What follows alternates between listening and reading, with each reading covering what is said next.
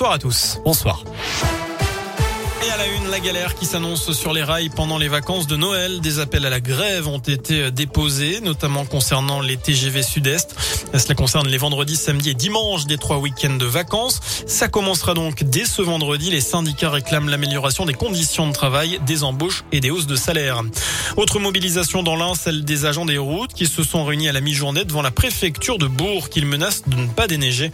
La CGT a déposé un préavis de grève qui court jusqu'au 31 mars. Les agents réclament d'être reçus par le président du département. Ils réclament deux jours de congé pour les personnels d'astreinte le 25 décembre ou le 1er janvier.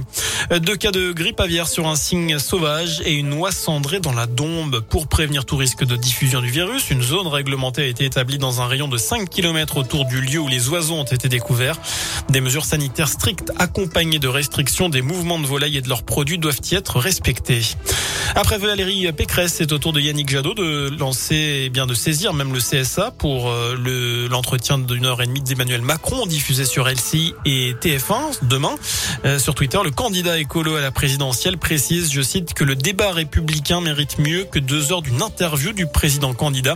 L'équité est un principe fondamental de la démocratie. La mascarade doit cesser. Fin de citation.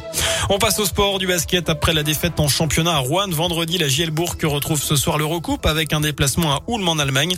La jeu sera privée de nombreux joueurs et c'est à partir de 19h30. Enfin, inédit en 20 ans d'émission, la finale de Colanta, la légende pourrait ne désigner aucun gagnant selon le Parisien aujourd'hui en France pour cause de tricherie.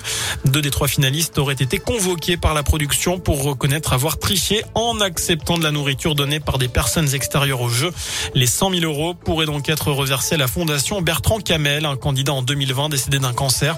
On en saura plus ce soir à partir de 21h05 sur TF1. Passez une excellente soirée. Merci beaucoup.